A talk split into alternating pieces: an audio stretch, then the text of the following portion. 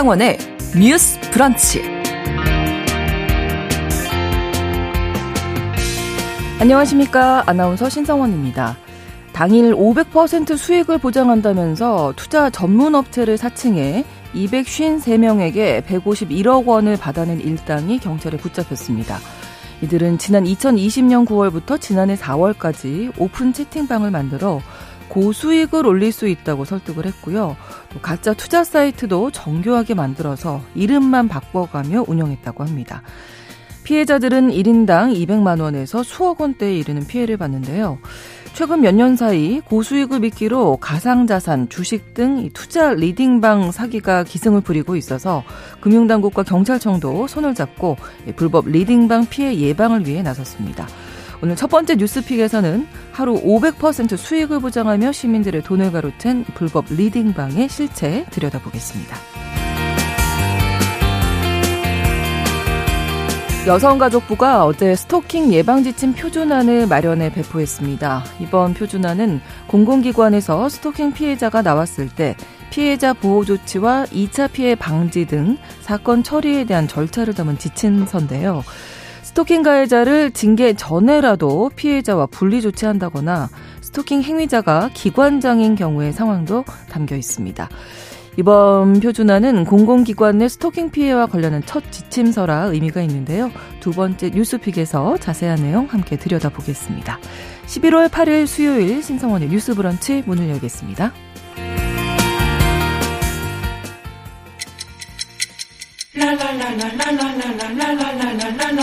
듣고 공감하고 진단합니다. 우리 사회를 바라보는 새로운 시선. 신성원의 뉴스 브런치 뉴스 픽. 뉴스 브런치 청취자 여러분과 함께 소통하며 만들어 갑니다. 실시간으로 유튜브 통해서 보실 수 있고요. 여러분의 의견도 기다리고 있습니다. 짧은 문자 50원, 긴 문자 100원이 드는 샵 9730, 우물정 9730번 누르시고 문자 주실 수 있고요. 또 라디오와 콩 앱으로도 많이 참여해 주시기 바랍니다. 수요일의 뉴스픽은 시사인 임지영 기자, 강전애 변호사 두 분과 함께하겠습니다. 어서 오세요. 네, 안녕하세요. 강전애 변호사입니다. 네, 안녕하세요. 임지영 기자입니다. 네, 자, 이른바 이 가짜 리딩방에 모인 사람들에게 높은 수익률을 보장한다고 속여서 151억 원을 가로챈 일당이 경찰에 붙잡혔는데요. 일단은 이 리딩방이라는 게 뭔지 강전애 음. 변호사님 좀 소개해 주시죠. 네, 주식하시는 분들은 어, 다들 아실 텐데 어느 종목을 살 것이냐. 음. 이 종목이라는 게 어느 회사 회사를 종목이라 하거든요. 그렇죠. 어느 회사의 주식을 사야 이 주식이 내가 샀을 때보다 가치가 더 높아져서 더 비싸게 팔아서 수익을 남길까 음. 고민이 많으실 겁니다. 근데 요거를 대신 고민해 준다는 데가 이제 리딩방이에요. 말하자면 아, 리딩방이라는 네. 거는 주식 투자 과정에서 네. 다른 사람이 메신저 등을 통해서 주식 종목을 추천하거나 음. 투자에 도움을 주는 행위들을 말을 하는데 네. 리딩이라는 거는 이제 영어로 뭐 읽어준다라는 의미랑 리드한다 이런 두 아, 가지 아, 의미가 함축되어 있다고 합니다. 네. 어, 지금 문제가 되고 있는 것들은 불법 리딩방인데요. 요런 데는 자본시장법상 3대 불공정 거래 행위를 어, 하고 있는데 미공개 정보를 이용한다든지 음. 시세를 조종한다든지 부정 거래를 한다든지 이런 네. 것들이 있는데 특히 부정 거래를 많이 하는 것으로 알려져 있습니다. 네.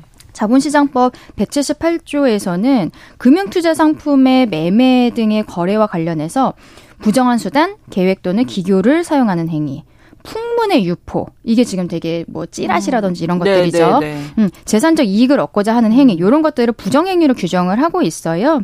음, 지난 6월에 사실 국회에서 이런 것들이 자꾸 문제가 되니까 정무위 법안 소위에서 불법 주식 리딩방에 대해 제재하는 자본시장법 개정안이 통과가 되어 있는 상황입니다. 근데 네. 아직 소위에서 통과가 되어 있는 상황인데 음.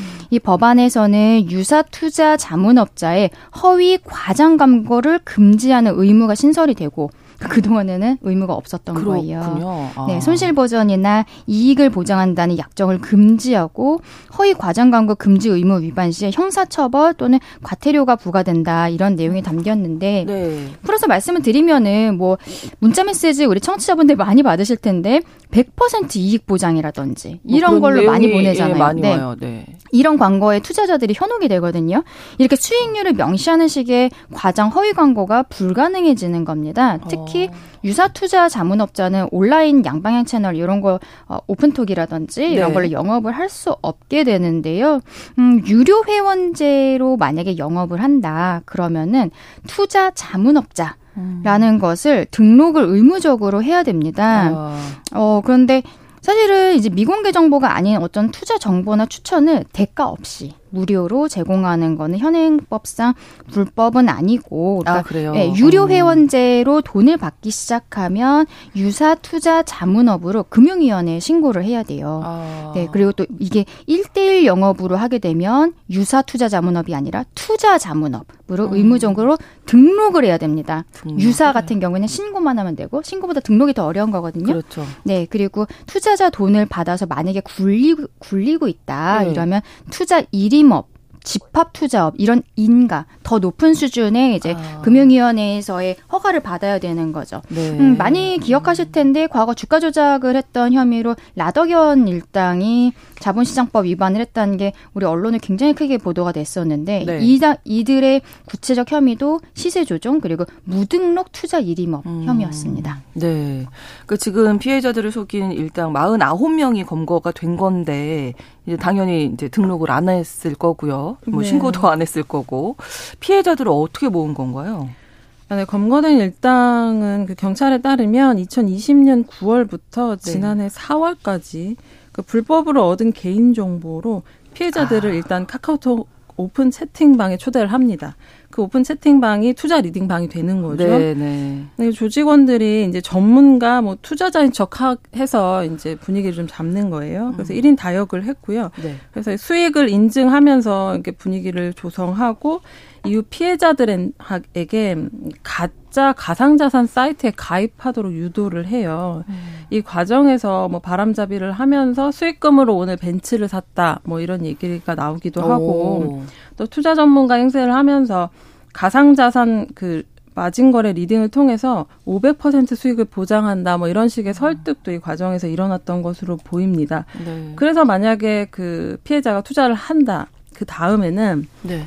그 3배에서 한 5배 정도 해당하는 수익 화면을 보여준 거예요. 그 사이트에서. 아, 네네네. 네, 네. 네. 그래서 이제 이 돈을 가져가려면 그러니까 음. 세금, 수수료 이런 게 추가적으로 드는데 이걸 입금하면 주겠다. 이런 식으로 해서 그 입금을 하면 수익금은 돌려주지 않고 회원들을 네. 강제로 탈퇴시키는 그런 방법을 썼습니다.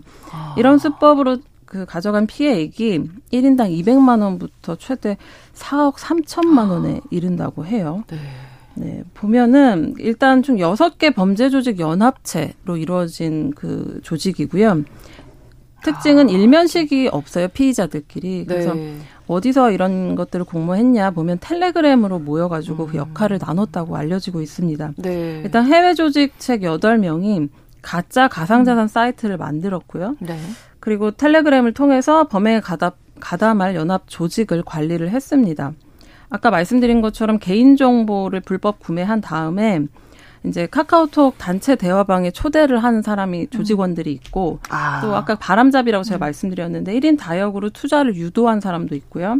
와, 분업이 네. 아주 철저하게. 네, 그리고 유령 법인을 만들어서 법인 계좌를 공급한 사람도 11명 음. 조직원이 있고 이 돈으로 이제 바꿀 때 환칙이 상품권 등으로 자금을 세탁한 15명, 또 자금 인출해서 전달한 사람, 이렇게 나눠져 있어요. 모두 이렇게 경찰에 아. 붙잡혔다고 하고요. 네. 네.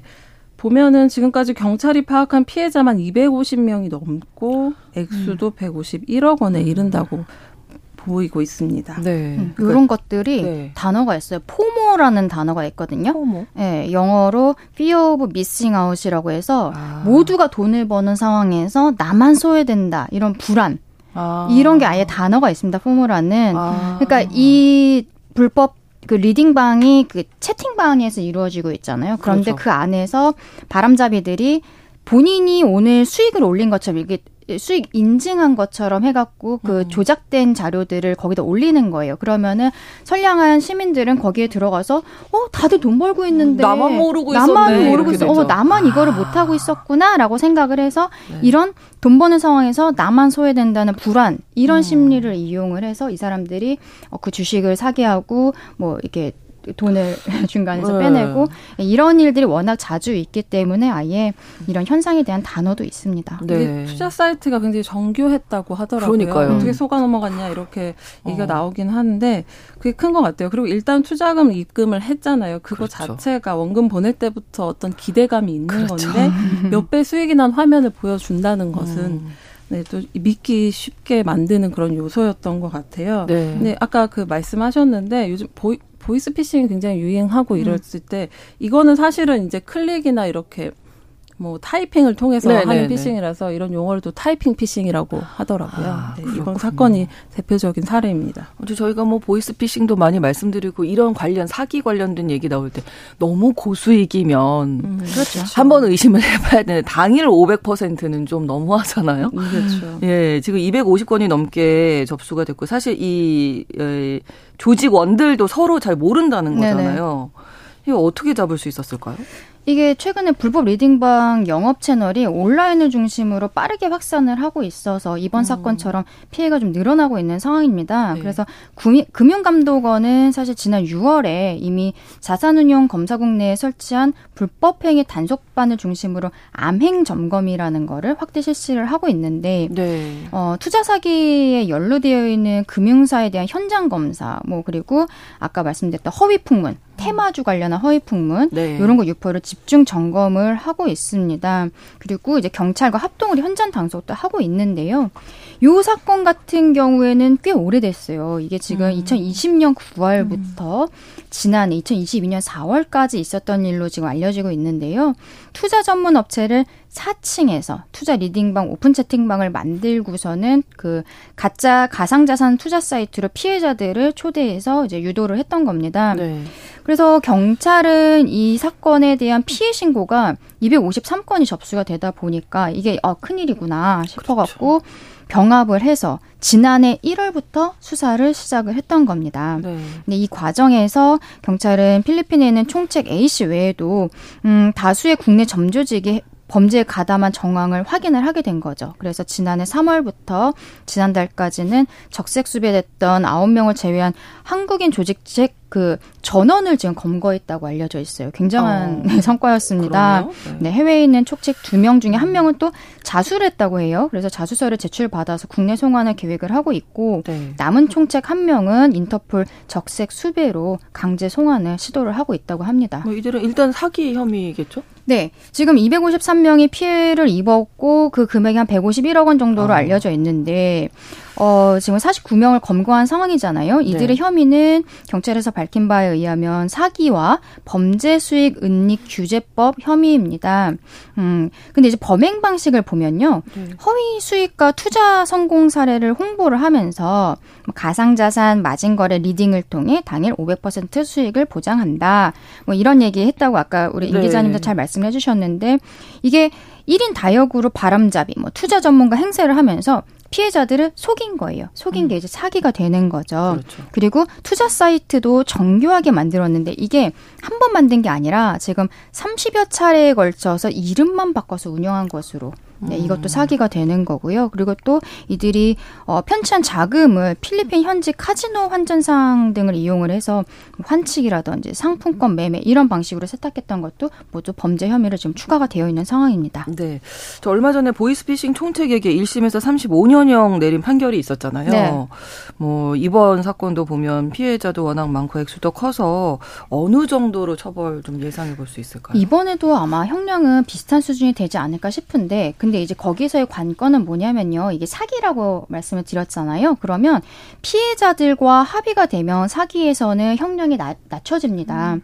근데 피해자들과의 합의라는 것은 기본적으로 어 피해자들의 피해 금원을 어느 정도 돌려주고 사실은 그 거기에다가 더 돌려줘야 되지만 그러기는 사실 쉽지 않죠. 그렇죠. 현실적으로는 그렇죠. 이 사건의 피해자들은 인당 한 200만 원에서 무려 한 4억 3천만 원에 이르는 피해를 봤다고 음. 지금 알려져 있는데 경찰은 이 사건에서 추가 범죄 수익금 환수를 위해서 노력할 것이라고 했지만 어, 이게 추, 범죄 수익금 환수라는 게 반대로 얘기를 하면은 피해자들에게 피해 금액을 돌려준다라는 뭐 얘기거든요. 네. 근데 이거는 좀 어려울 것 같아요. 왜냐면 제가 음. 아까 이 범죄 행위에 대해서 말씀을 드렸던 게 이들이 편취한 자금을 필리핀 현지 카지노 환전상 이용해서 뭐 환치기 같은 걸로 세탁했다고 말씀을 드렸잖아요. 그러면은 이미 이 금원은 찾기는 현실적으로 어, 렵다라고 해야 됩니다. 네. 네.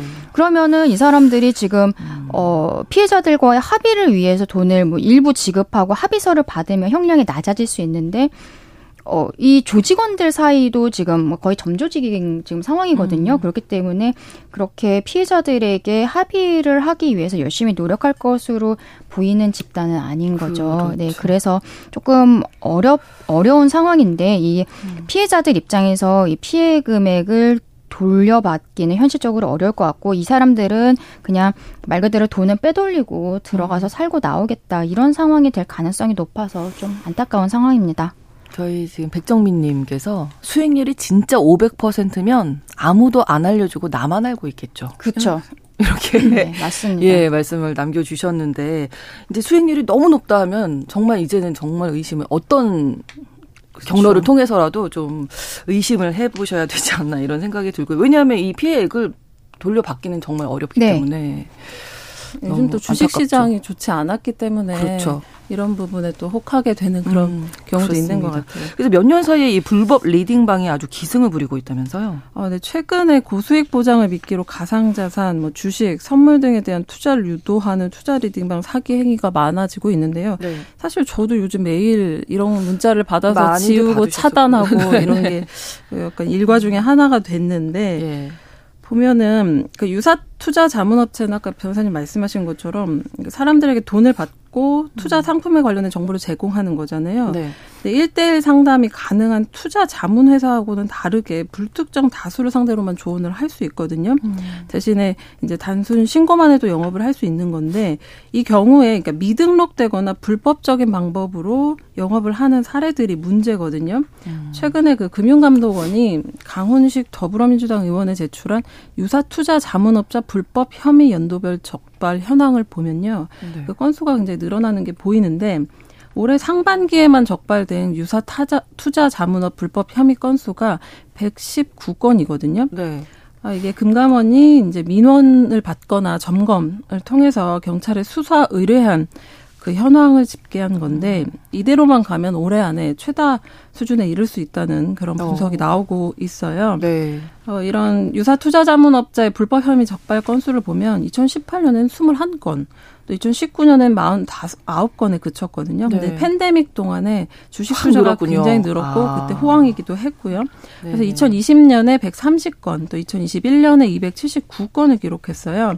근데 팬데믹 지나면서 지난해에는 다시 200건 안 되게 감소를 음. 했는데 올해 들어서 상반기에만 119건을 기록한 거죠.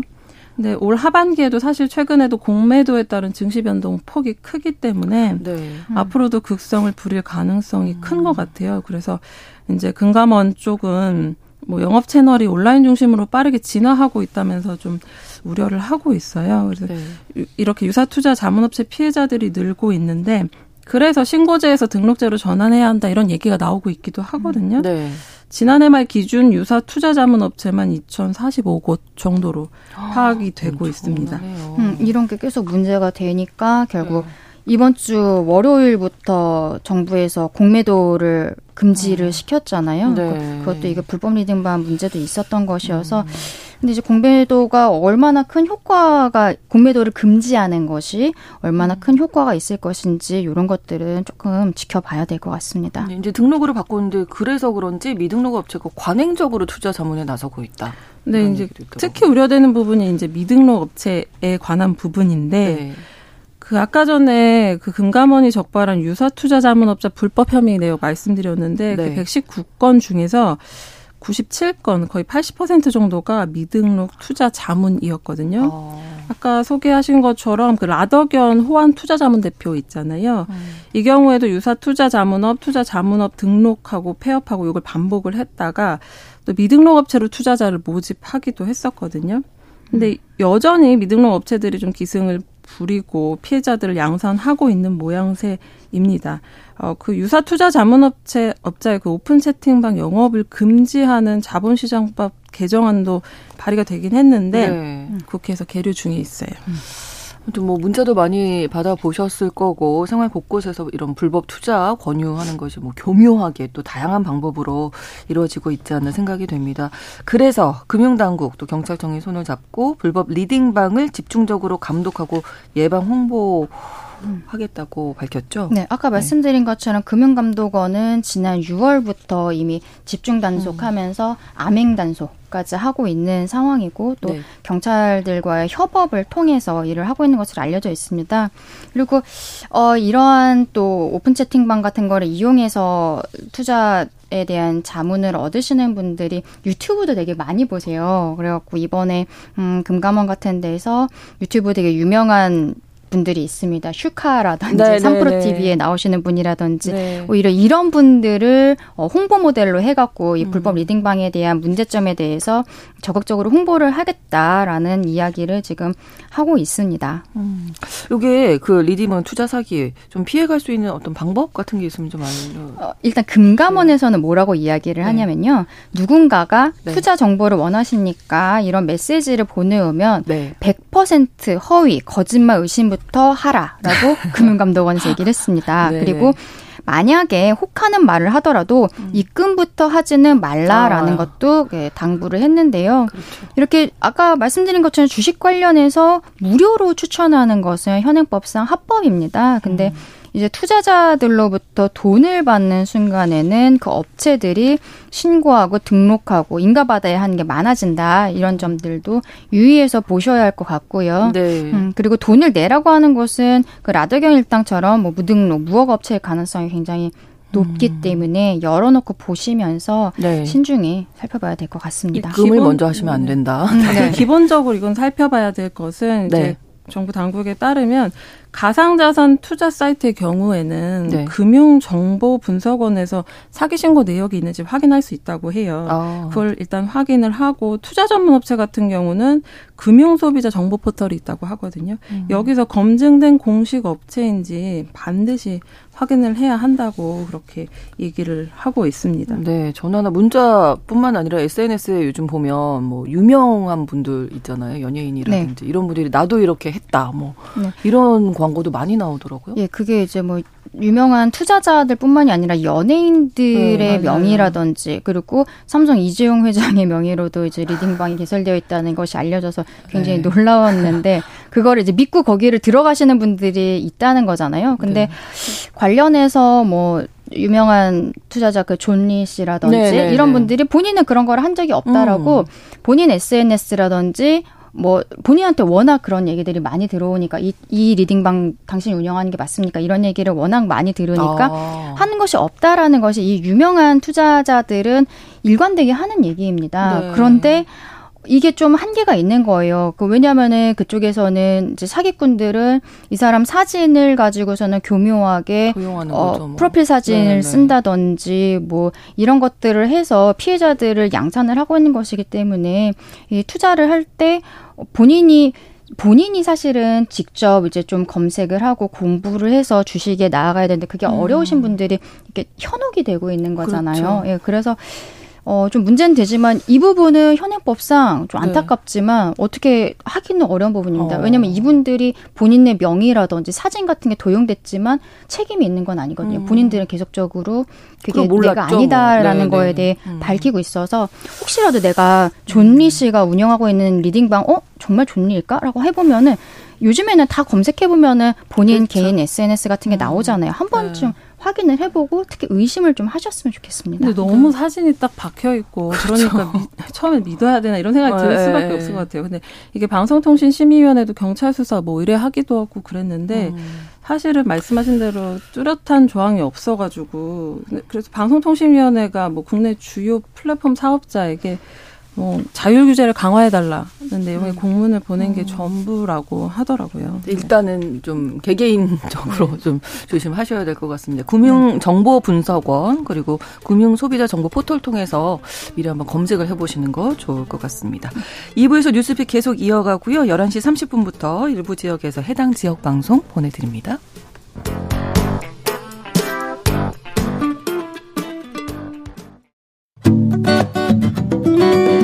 여러분은 지금 KBS 1라디오 신성원의 뉴스 브런치를 함께하고 계십니다. 두 번째 뉴스 픽으로 넘어가겠습니다. 여성가족부에서 공공기관 내 스토킹 피해 예방을 위해서 스토킹 예방 지침 표준안 및 해설을 마련했는데요. 자, 일단 이런 표준안을 만든 이유가 있겠죠, 강전애 변호사님? 네, 여성가족부는 어제 공공기관 내에 스토킹 피해를 예방하기 위해서 스토킹 예방 지침 표준안 및 해설을 만들어 배포한다고 밝혔습니다. 어, 많은 분들이 기억하시는 충격적 사건이었죠. 그 같은 회사 내에서 스토킹이 있었고 살인까지 이어졌던 신당역 스토킹 살인 사건 기억하실 네. 겁니다. 이 사건을 계기로 해서 올해 7월 18일부터 스토킹 반, 방지 및 피해자 보호 등에 관한 법률이라는 것이 시행이 됐습니다. 네. 음, 지금 스토킹 방지법은 국가기관, 지방자치단체 등은 스토킹 방지를 위해 위해서 이제 예방 지침을 의무적으로 마련해야 한다고 규정을 했고 이번에 그 나온 표준안이라는 것은 어, 일단은 하나의 포맷인 것이고요. 음. 그 각각의 기관의 실정에 맞게 자체 예방 지침에 참고하도록 그렇게 지금 제작이 제작이 되었습니다. 네. 이 표준안의 배포 대상은 국가기관, 지방자치단체, 공기업, 준정부기관 그리고 경영평가 대상의 지방공기업 등인데요. 일단은 우리가 스토킹 방지 및 피해자 보호 등에 관한 법률 이렇게 생각하면 우리가 음, 옛날에는 성폭력이라는 것도 지금처럼 당연하게 여기지 않았던 상황이었잖아요. 음. 그리고 그 이후에 스토킹이라는 것도 범죄가 된다는 것이 우리 사회에서 점점점 인식이 높아져 가면서 네. 또 이렇게 안타까운 신당역 사건 같은 게 벌어지니까 법이 시행이 된 것인데 일단은 이게 공공기관 내에서의 스토킹 피해를 예방하기 위해서 만들어진 법입니다만 네. 공공기관에 다니지 않는 사람들도 스토킹을 어. 받 받지 말아야 하는 네. 이런 것들은 당연한 것이잖아요. 네, 네. 예, 그래서 이 표준화는 일단은 공공기관은 시작을 했지만 네. 결과적으로는 그게 확산이 돼서 그렇겠죠. 예, 모든 네. 기업으로 확대될 것으로 예상되고 있습니다. 네. 표준안에 대략적으로 어떤 내용이 담겨 있는지 임지영 기자님이 좀 정리해 주실까요? 네, 신당년 스토킹 살인 사건도 사실 공기업에서 일어난 일이잖아요. 그렇죠. 네, 표준안 자체는 공공기관이 스토킹 사건에 조기 개입을 해서 음. 추가 피해를 방지하는 데 중점을 두고 있습니다. 일단 사건이 발생했다 하면 스토킹 가해자에 대한 징계 의결이 나오기 전이라도 네. 그 피해자의 근무 장소를 변경하거나 음. 뭐 자리를 전환하거나 이런 식의 보호 조처를 할 수 있도록 하고 있어요. 안전한 업무. 나올 때까지 기다릴 수 네네, 없다는 거죠. 그렇죠. 사실. 안전 네. 업무 환경을 보장해 주는 거고요. 네. 또 해당 기관에는 어, 이제 스토킹 가해자에게 피해자 접근 금지 또 피해자의 일정과 근무 장소 파악 금지 음. 이런 준수 사항을 고지하도록 해야 하고요. 또 네. 스토킹 사건이 누설되지 않도록 비밀을 유지해야 한다는 의무도 부여를 했습니다. 어, 네, 기관장에 대한 의무도 규정했다고요. 네, 각 기관의 장은 스토킹에 해당하는 사건이 있다 이렇게 인정될 경우에 네. 가해자에 대해서 징계 같은 제재 절차를 밟아야 하는데요. 음. 이 징계 과정에서 피해자의 그 피해자가 의견을 진술할 수 있도록 기회를 보장해야 하고요. 네. 또 스토킹 사건이 이제 노출되는 과정에서 여러 관계자들이 있잖아요. 그렇죠. 근데 이 과정에서 은폐하거나 뭐 피해자에게 2차 가해를 한 관련자에게는 음. 징계 같은 조처를 취해야 합니다. 또 스토킹 예방 교육에 관한 부분도 있는데요. 스토킹 관련 법령이나 지침 또 어, 뭐 스토킹 처리 절차, 조처, 뭐 기준, 징계, 제재 이런 것들의 내용을 구체적으로 담아야 하고요. 뭐 성희롱, 성폭력 교육 같은 다른 폭력 예방 교육과 통합해서 시행할 수 있다 이렇게 음. 규정을 하고 있습니다. 네, 음, 전체적인 내용은 네. 우리가 이미 회사 내에서 성희롱 성폭력에 대한 예방 교육 같은 거는 의무화가 지금 되어 있는 부분들이 있지 않습니까? 네. 그런 거에 있어서 어떻게 보면은 스토킹에 관련한 부분도 범죄가 된다. 회사 내에서 이런 것이 있으면 안 된다라는 교육까지도 어, 음. 어 그렇게 어 그래서 이게 좀 비슷한 부분들이 있기 때문에 교육 같은 경우에는 기존의 회사에서 해야 되는 성희롱 성폭력 교육이랑 아예 통합을 해서 아, 운영을 네. 할 수도 있도록 이렇게 지금 규정이 되어 있습니다. 네. 최근 자료를 보니까 공공기관의 스토킹 관련 징계라든지 스토킹 범죄자에 대한 입사 규정이 부족하다 이런 네. 지적이 있었잖아요. 네, 국회 산자중기위원회 소속 양양자 의원이 네. 산업통상자원부와 중소벤처기업 부 산하 공공기관을 전수조사한 결과를 밝혔는데요.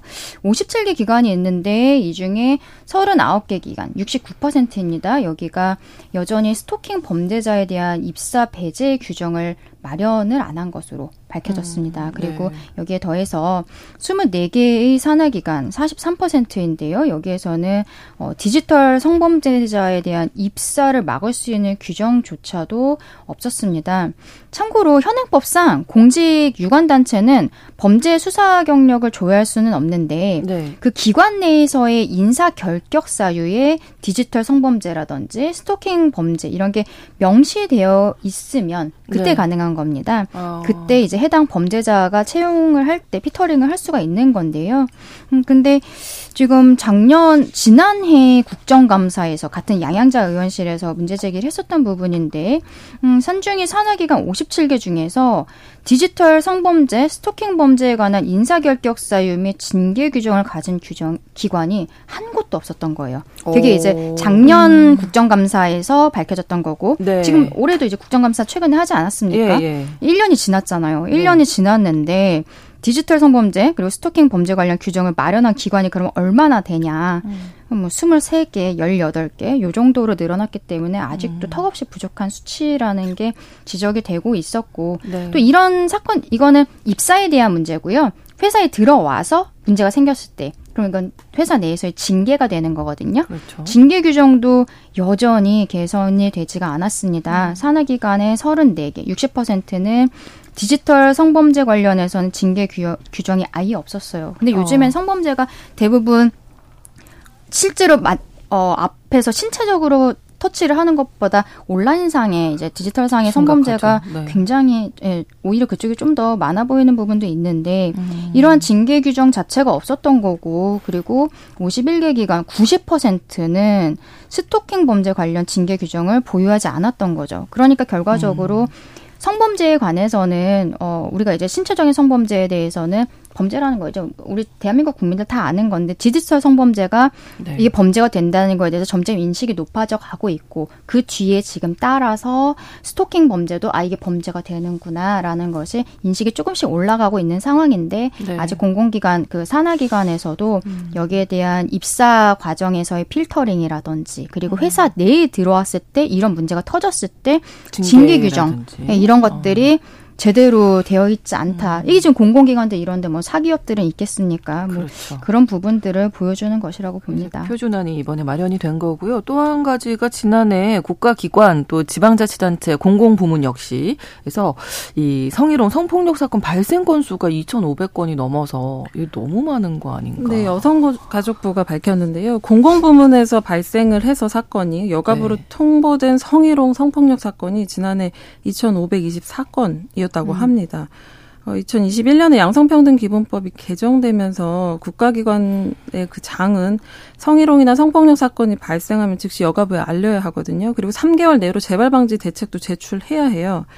어, 그런데 피해자가 원하지 않으면 사건은 통보하지 않지만 재발 방지 어. 대책만은 마련을 해야 하거든요. 그렇죠. 이렇게 여가부에 통보가 됐거나 재발 방지 대책만 제출된 사건이 지난해 2천 건 넘었다는 거는 중복 발생 사건이 없다고 가정하면 전체 국가기관 5만 5천여 개 중에서 4.5%에서 음. 이제 성희롱 성폭력 사건이 발생한 셈입니다. 네.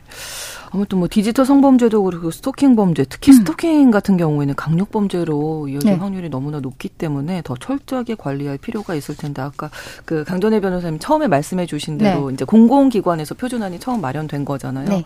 계속 확대돼야 되겠죠. 그렇죠. 이제 이 법이 스토킹 그 스토킹 처벌법이 만들어지고 지금 7월부터 시행이 되고 있는데 네. 여기에 따라서 오늘 말씀드린 것은 표준안이라는 것을 어 이게 회사 내에서 이러한 스토킹 범죄가 일어났을 때 어떻게 처리를 해야 할까? 음. 그동안에 우리 성폭력 책 그 지침이라든지 뭐 학교 폭력 같은 것도 그 지침을 뭐 교육부에서 만든다든지 이런 거를 만든 거예요. 그래서 네.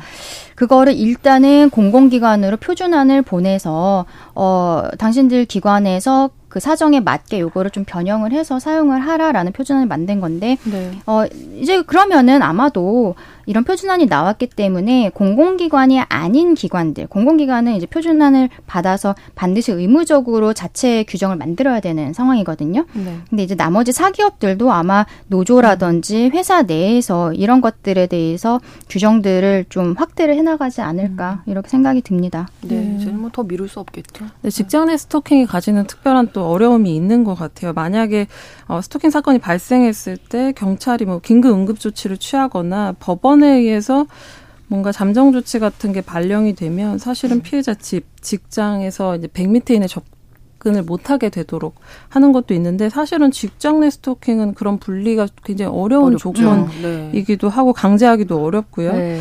그래서 이 부분을 좀 법령의 스토킹에 대한 규제도 명확히 규정하자 뭐 음. 이런 얘기들도 나오고 있는 것 같아요. 음, 제가 지난주에도 네. 우리 육아휴직 쓸때 네. 그거 뭐 익명으로 신고할 수 있다 했지만 아, 네, 우리 네. 회사에 뭐 10명밖에 없고 그중에 여성이 3명이면 이게 익명이 익명이겠냐 말씀드렸는데 네. 이것도 스토킹도 사실은 음. 좀 마찬가지인 부분들이 있어요. 이게 회사가 작다든지 지금 공공기관이라고 해도 공공기관 중에서도 좀 작은 부분들이 있거든요. 그리고 어떤 팀이 팀 내에서 일어났다는 것이 알려지게 되면은 네. 그 팀이라는 거는 사실 뭐 10명, 20명 게 많지가 않잖아요. 음. 그래서 이 안에서의 그 작은 구성원들 사이에서의 범죄가 일어났을 때 음. 여기를 더 어떻게 효율적으로 도울 수 있을지에 대한 또 깊은 고민이 필요할 네, 것 같습니다. 그렇습니다. 수요일의 뉴스픽 시사인 임지영 기자, 강전혜 변호사 두 분과 함께했습니다. 오늘 고맙습니다. 네, 감사합니다. 고맙습니다. 신성원의 뉴스 브런치는 여러분과 함께합니다. 짧은 문자 50원, 긴 문자 100원이들은 9730. 무료인 콩앱과 일라디오 유튜브를 통해 참여해주세요.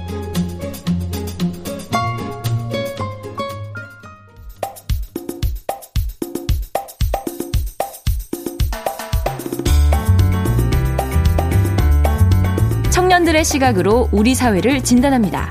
뉴스 브런치 MZ 데스크.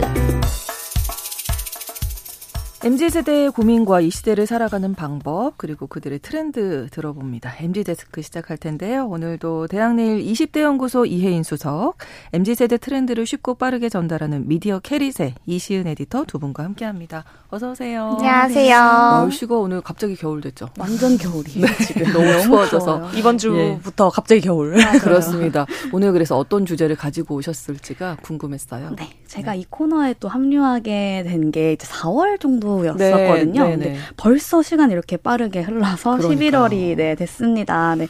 지금까지 소개해드린 트렌드만 해도 우리 정말 많았잖아요. 아, 네. 네. 정말 트렌드라는 게 좀 시간만큼 더 빠르게 지나가는 것 같아요. 음. 그래서 업계에서는 사실 이런 얘기를 하거든요. 날씨가 곧 쌀쌀해지면 네. 내년도를 예측해야 한다. 음. 네, 실제로 연말 가까워지면서 이제 이런 각종 내년도 예측 책이 나오기도 하는데요. 그렇죠. 네, 경제 네. 시장, 뭐 부동산, 패션, 뷰티 업계까지. 근데 이제 MZ 세대를 분석하는 연구소나 미디어들도 마찬가지입니다. 네, 저희 회사 내 연구소인 그 대학 내 20대 연구소에서도 마찬가지로 빠르게 MZ 세대 내년 트렌드를 또 예측을 음. 해봤는데요. 네. 오늘은 또 저희 청취자 여러분들한테 내년 트렌드 다섯 가지 키워드 정리해드리는 시간을 가져보고자 하고요. 네. 오늘은 그 중에서도 이제 또 분량상 세 가지 키워드 먼저 아. 네, 소개해드리겠습니다. 한 10개쯤 있나 보죠. 네. 한 4개를 골라오셨는데 요즘 트렌드 뭐 아주 빠르게 변화하잖아요. 네. 진짜 생각보다. 또 그런 경험 있을 것 같아요. 또, 아, 누가 이거 트렌드라고 해가지고 좀 봤는데, 다른 사람들한테 나 이거 봤다, 이거 트렌드다, 라고 이제 이야기를 했는데, 어, 나 처음 들어봤는데? 이런 반응이 굉장히. 많이 이제 네. 오잖아요. 네. 이미 늦었다도. 네. 어, 나는 최근에 알았는데, 이미 그거 옛날 거라고. 어, 맞아요. 변했다고. 저도 저희처럼 매 순간 또 트, 트렌드를 좀 이렇게 서치하고 또 찾는 입장에서도 음. 사실은 마찬가지예요. 그렇군요. 10대랑 이제 20대들한테 이제 제보를 받아서 그 트렌드를 오. 검증하는 과정을 이제 거치는데요. 네. 그렇게 이제 검증 받은 것을 물어보면은 어 저는 몰랐는데요라고 하는 반응들이 굉장히 많이 와요. 네. 이런 거를 사실은 좀 작은 트렌드라는 의미에서 마이크로 트렌드라고 이제 용어를 붙여서 부르는데요. 아. 사실 되게 되게 작은 내 소식이라고 보시면 될 것 같아요. 근데 네. 곧 대중화가 될 만한 그 번질 조짐이 보이는 현상들이라고 봐주시면 되는데요. 음. 왜 이런 현상들이 좀 요즘 더 자주 생기나 봤더니 네. 요즘에 이제 알고리즘의 시대라고 하잖아요. 네, 네. 내가 보는 것들이 사실은 빅데이터가 딱 파악을 해서 맞춤형으로 다 추천을 해줘 버리니까 네. 사실 내가 그냥 관심 있는 것들밖에는 보지 않게 되는 거예요. 음. 그래서 사람들마다 아 이게 트렌드구나 저게 트렌드구나라고 아. 느끼는 게 완전 다릅니다. 다른 거네요. 네네. 아. 그래서 이제 저희가 농담처럼 트렌드가 없는 게 트렌드예요 라고 어. 막 말씀드리기도 하는데 아, 네 이렇게 점점 마이크로해지는 미세 트렌드를 파악하는 음. 게더 중요해지고 있는 건데요. 네. 그런 의미에서 근데 이런 것들을 수집하다 보면 그럼에도 아 이건 진짜 좀 커지겠다 그렇죠. 싶은 것들이 생깁니다. 그래서 저희가 지난 1년을 토파보고 어떤 미세 현상들이 이제 있었는지를 좀 추려보고 네. 그걸 좀 대주제로 묶어서 내년을 예측하는 시간을 갖고 있는 것 같아요. 그래서 대학내일 20대 연구소에서는 2024년 트렌드를 총 다섯 가지로 꼽았습니다. 음. 그래서 그 중에 이제 여러분들이 가장 눈 여겨 보시면 좋을 만한 이 다섯 가지 현상을 만드는 가장 큰 키워드는요. 네. 바로 tribeship입니다. tribeship. 네. 아, 뭐 어떤 용어인가요? 네. tribe라는 영어 단어는 아마 부족이라는 네, 네 단어로 네. 많이 알고 계실 거예요. 방금 말씀드렸듯 Z세대가 정말 자기 세분화된 자기만의 취향을 가지고 일상을 보내는데 네. 그래서 사실 얼핏 들으면 집단보다는 좀 개인을 중요시하겠다라고 네. 여기실 수 있을 맞아요. 것 같아요. 근데 그만큼 공통된 유대감을 갖기가 쉽지 않아서 이런 모임이나 커뮤니티가 줄었을 거라고 생각을 하실 텐데요. 그렇지 않습니다. 오히려 세분화되고 더 많아졌다라고 볼수 있어요. 그래서 단순히 또래이거나 뭐 같은 학교를 나왔다 같은 단위의 묶음이 아니라 개인적인 지향성 그리고 자기 뭐 identity 정체성이 비슷한 사람들끼리 모인다는 거죠. 음. 그래서 더 소규모 음. 모임이 더 많아지고 주제도 더 다양해졌어요. 네. 가령 옛날에는 뭐 운동을 중심으로 커뮤니티 음. 많이 하잖아요 라고 말할 수 있었는데 네. 이제는 단순히 다이어트 뭐 운동이라는 대주제를 통해 모인다기보다도 그 안에서 나는 근성장 근육을 음. 키우는 유지어터야 라고 모이는 커뮤니티. 아. 그다음에 나는 다른 건 필요 없고 오늘 운동 사진을 인증하기만 해도 나한테 이건 제일 중요한 일이야라고 해서 아. 그렇게 기록만 해도 되는 커뮤니티 이렇게 쪼개지는 거예요. 네. 그래서 대학내일 20대 연구소에서는 점점 더 이렇게 개인적인 지향과 맞닿은 커뮤니티를 찾는 Z세대가 앞으로도 더 많아질 거라고 예측하고 있습니다. 그래서 부족이라는 뜻의 tribe를 중심으로 모인다라고 해서 tribeship으로 명명하고요. 그래서 이들이 더 작은 부족 사회처럼 자기 안에 되게 다양한 취향을 가지고 점조직처럼 여러 조직과 관계를 맺는다라는 어. 현상으로 봐주시면 될 것 같습니다. 저도 너무 공감하는 것 같아요. 네네. 좀 이렇게 좀 더 세밀화된 내 취향이 맞는 분들이랑 네. 이렇게 모여가지고 커뮤니티를 네. 좀더 세분화된다. 이게 너무 너무 공감이 가고요. 음. 대표적으로 그 캐릭터 중에 빤쮸 토끼라고 있어요. 아, 네. 그래요. 10대, 20대가 굉장히 좋아하는 캐릭터인데 이제 음. 사실 이게 이제 일본 일러스트레이터가 이제 사실 그렸었는데 아. 한국에서까지 너무너무 유명해진 거예요. 어. 팝업 스토어까지 이제 막 매진시키고 쿰, 굿즈가 이제 품절템이 될 정도로 정말 많이 유명해졌는데 네. 사실 이 캐릭터 좋아할 때도 아 그냥 단순하게 아 디자인이 너무너무 귀여워서 좋아해 라는 이유보다는 조금 더 deep하게 들어가서 네. 이 빤쮸 토끼라는 캐릭터가 케이팝 아이돌을 좋아한다라는 설정을 가지고 이제 어떤 콘텐츠를 올린 거예요, 그 작가가. 아~ 네. 그래서 이제 아, 케이팝 아이돌을 좋아하는 사람들이 이 캐릭터를 아. 좋아하게 되는 거예요. 그래서 이제 그 힘들이 조금 모이고 모이고 커져서 조금 더 큰 영향력을 펼치게 됐다라고 음. 봐주시면 될 것 같고요. 이제 네. 이게 좀 대표적인 tribeship 사례라고 보면 좋을 것 같습니다. 네, 그러니까 마이크로 트렌드가 왜 마이크로인지를 네네. 네. 이 설명을 드리니까 이해가 맞아요. 됐어요. tribeship. 네. 두 번째 키워드는 뭔가요, 그러면? 두 번째 키워드는요. 지향 선망입니다. 네, 지향 선망. 네. tribeship과 연결되는 이야기인데요. 방금 계속 이제 강조드리는 것처럼 개인의 취향이 점점 더 뾰족해지고 그걸 잘 드러낼 수 있는 환경이 음. 되는 것 같아요. 뭐 가령 컵을 좋아하는 사람, 나는 뭐 컵 모아 이런 거 네네네. 하더라도 이제 나는 컵 중에서 빈티지 컵 모아. 아. 뭐 빈티지에서도 찻잔만 모아. 뭐 요런 느낌의 컵을 좋아해라고 이야기할 수 있는 사람이 되기를 원한다는 거예요. 네. 근데 요즘에는 이런 취향이 곧 나의 정체성이자 나의 경쟁력이라고 그렇죠. 생각을 합니다. 그래서 요즘 지세대가 좀 선망하고 따르는 사람들 그리고 음. 그렇게 유명한 인플루언서들 보면요 취향이 또렷하다라고 표현할 음. 수 있는 음. 사람이 많습니다. 가령 뭐 비교해서 설명을 해드리면 네. 문구류를 추천해주는 사람이 있다라고 했을 때 네. 이전에는 그냥 다양한 종류의 문구류를 잘 소개해주는 사람, 그냥 문구 그렇죠. 전문가라는 네, 네, 네. 사람이 더 유명했다면 이제는 문구류 중에서도 뭐 빈티지한 디자인의 만년필만 소개해주는 사람. 어. 그래서 만년필 에 관련된 이런 덕질을 하는 사람 네. 이런 인플루언서를 더 시, 신뢰하고 믿고 음. follow한다라고 볼 수 있는 거예요. 음. 거기 안에서도 뭐 캐릭터나 어떤 디자인을 중심으로 모인다거나 네. 이런 뾰족한 취향에 맞춰서 음. 자기를 드러내고 그 사람들을 중심으로 그 밑에 비슷한 취향의 사람들의 커뮤니티가 된다라고 아. 봐주실 수 있을 것 같습니다. 네. 근데 이게 사실은 저희가 했던 얘기와 조금 비슷한 음. 네, 이야기예요. 저희가 self branding 트렌드에 아. 대해서 한번 다룬 적 있었잖아요. 네, 네. 근데 아무래도 요즘에 10대 그리고 또 20대가 스스로 이제 branding을 만든다. 그래서 브랜드화한다. 내가 음. 좋아하는 것을 이런 얘기 했었는데 그때 이제 이런 얘기를 했었어요. 제 10대가 음. 틱톡이라는 SNS에서 친구들끼리 네. 모여가지고 패션 브랜드를 만드는 챌린지가 어. 유행하고 있다. 네, 네. 이런 이야기 해드렸잖아요. 네. 그래서 실제로 그래서 성공하는 사람들도 미디어에 정말 많이 비추어지고 있다 보니까 음. 그래서 자기만의 취향을 강점으로 조금 더 발전시키겠다라는 이제 10대, 20대가 굉장히 많이 늘어난 거고요. 그래서 음. 그걸 이제 branding화 시키는 이제 그런 needs가 생긴 것 같아요. 그냥 뭐 옷 좋아해. 나옷 좋아하는 사람이야. 로 음. 끝나는 게 아니라 아 나 옷을 만드는 것까지도 좋아해까지 음. 이제 가보는 거거든요. 좀 더 구체적이 되는. 네, 맞습니다. 음. 그래서 더욱 내가 이제 지향하는 바를 좀더 음. 세부적으로 설정하고 움직이는 지세대가 정말 많아지고 있는 게 아닌가 싶고요. 네, 네. 최근에 좀 재미있는 제가 계정을 발견했는데 네.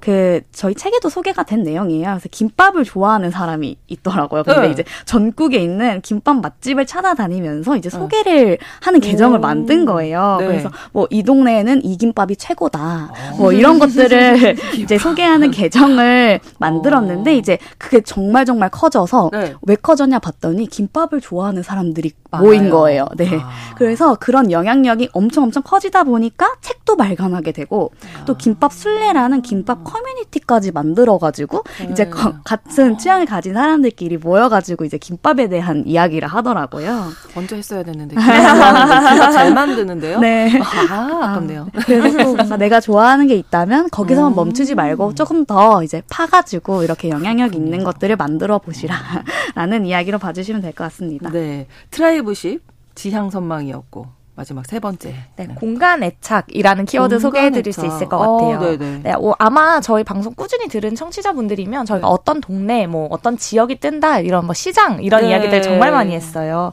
아마 엔데믹으로 접어든 이후에 이 공간 마케팅을 펼치는 브랜드들도 많아지고 여기에 대한 선호도 굉장히 많이 높아진 것 같습니다. 뭐 가령 마케팅에서는 팝업 스토어 얘기를 굉장히 오래 했었어요. 그렇죠. 뭐 성수에서 한 주에만 40개에서 막 60개까지 아. 열린다고 할 정도니까요. 그렇군요. 뭐 이것 뿐 아니라 전시, 페스티벌 다 굉장히 많이 열리고 흥행했고요. 네. 그래서 올해 Z세대들 사이에서는 그리고 앞으로도 공간을 어떻게 소비할 공간. 것이냐가 좀 화두라고 음. 볼수 있을 것 같습니다. 그래서 새롭게 뜬 동네들 저희가 한번 소개해드렸었는데 네. 뭐 삼각지, 약수, 오. 금호동, 위성 동네라고 불렀던 음. 이런 동네들이 있는데 네. 어 그러면 도대체 이제 이 친구들이 어 next 성수라고 부르거나 아, 뭐이 다음은 네, 이 다음 팝업 스토어의 다음 마케팅은 뭘까라는 아. 것들을 많이 고민하실 것 같더라고요. 네. 그래서 이제 저희가 Z세대가 찾는 이 음. hot place들의 특징을 좀 짚어봤고요. 네. 앞으로는 어떤 공간이 사랑받을 것인가, 당분간 이 화두는 지속될 것이다라고 전망해 보았습니다. 네. 네, 또 사실 지세대 사이에서 또 뜬 공간을 살펴보면 네. 공통적인 특징이 하나 있더라고요. 음. 그래서 지세대가 떠올리는 이미지가 정말 명확한 동네다라는 말인데요. 이를테면 우리는 좀 공감할 수도 있어요. 도산공원 하면 고급스럽고 아, 좀 힙한 분위기 떠오르잖아요. 네. 네. 그리고 또 명품 브랜드 매장도 많고, 그렇죠. 뭐그 안경 브랜드 같이 네. 이제 감각적인 공간이라는 이제 음. 인식이 있는데요.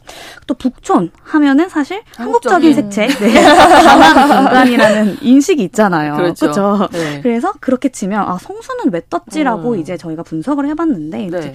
기존의 성수는 어떤 색채가 있는 공간, 뭐 이렇게 특정 지을 수 있는 공간은 음. 사실 아니었던 것 같아요. 그렇죠. 네. 네. 근데 이렇게 대규모 팝업들이 정말 정말 많이 생기면서 음.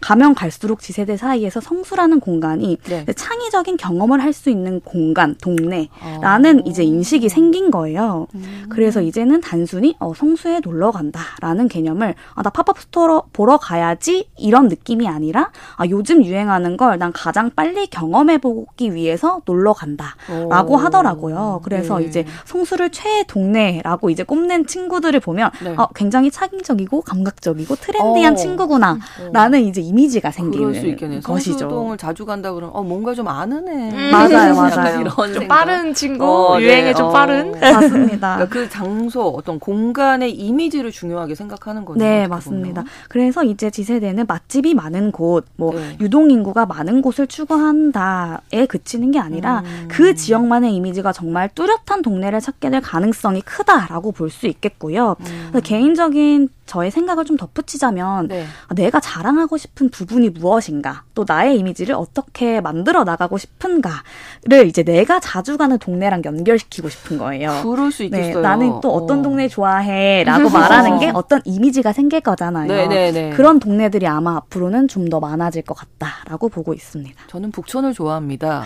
그러면 이게 이미지가 좀 약간 차분하고 어, 네. 서정적이고 약간 맞아요. 뭐 예를 들면 이런 식으로 맞아요. 네, 그래서 뜨는 인물 인물들이 있다면서요? 맞아요. 그래서 이 어떤 동네를 좋아할 것이냐를 깊이 있게 알아보고 탐구하는 local influencer가 음. 뜨고 있다고 볼 수 있습니다. 뭐 네. 뭐 예를 들어 여의도 로컬 influ influencer라고 하면 여의도를 네. 꽉 잡은 사람, 여의도 그렇죠. 맛집, 카페, photo zone 요런 데를 소개해 주는 거예요.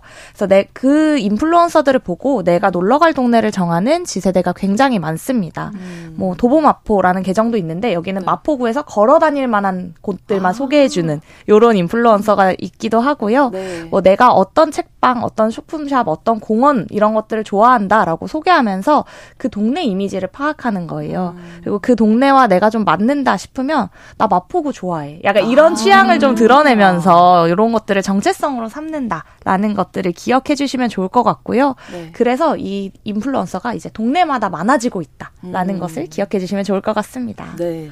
어, 네. 또, 또 이런 동네 큐레이션 해주는 네. 분들 굉장히 많잖아요. 근데 이제 이걸 마, 마케팅에 활용하는 경우가 있어요. 그렇겠는데요? 네. 어떤 카페에 갔더니 이제 네. 그 카페에서 이제 플랫폼을 나눠주는데 팜플렛 팜플렛 음. 나눠주는데 거기에 아 우리 카페 옆에 갈수 음. 있는 맛집들을 쫙 적어가지고 오. 나눠주는 거예요. 그래서 네. 그런 굿즈 마케팅으로도 정말 활용하는 모습을 보니까 정말 네. 앞으로 더 중요해질 거라고 생각합니다. 네, 공간 애착까지 이렇게 마이크로 트렌드 mz 세대 트렌드 살펴봤습니다. 이혜인 수석 이신 에디터 두 분과 함께했습니다. 고맙습니다. 네, 감사합니다. 뉴스런치 수요일 순서 마치고요. 저는 내일 다시 오겠습니다. 고맙습니다.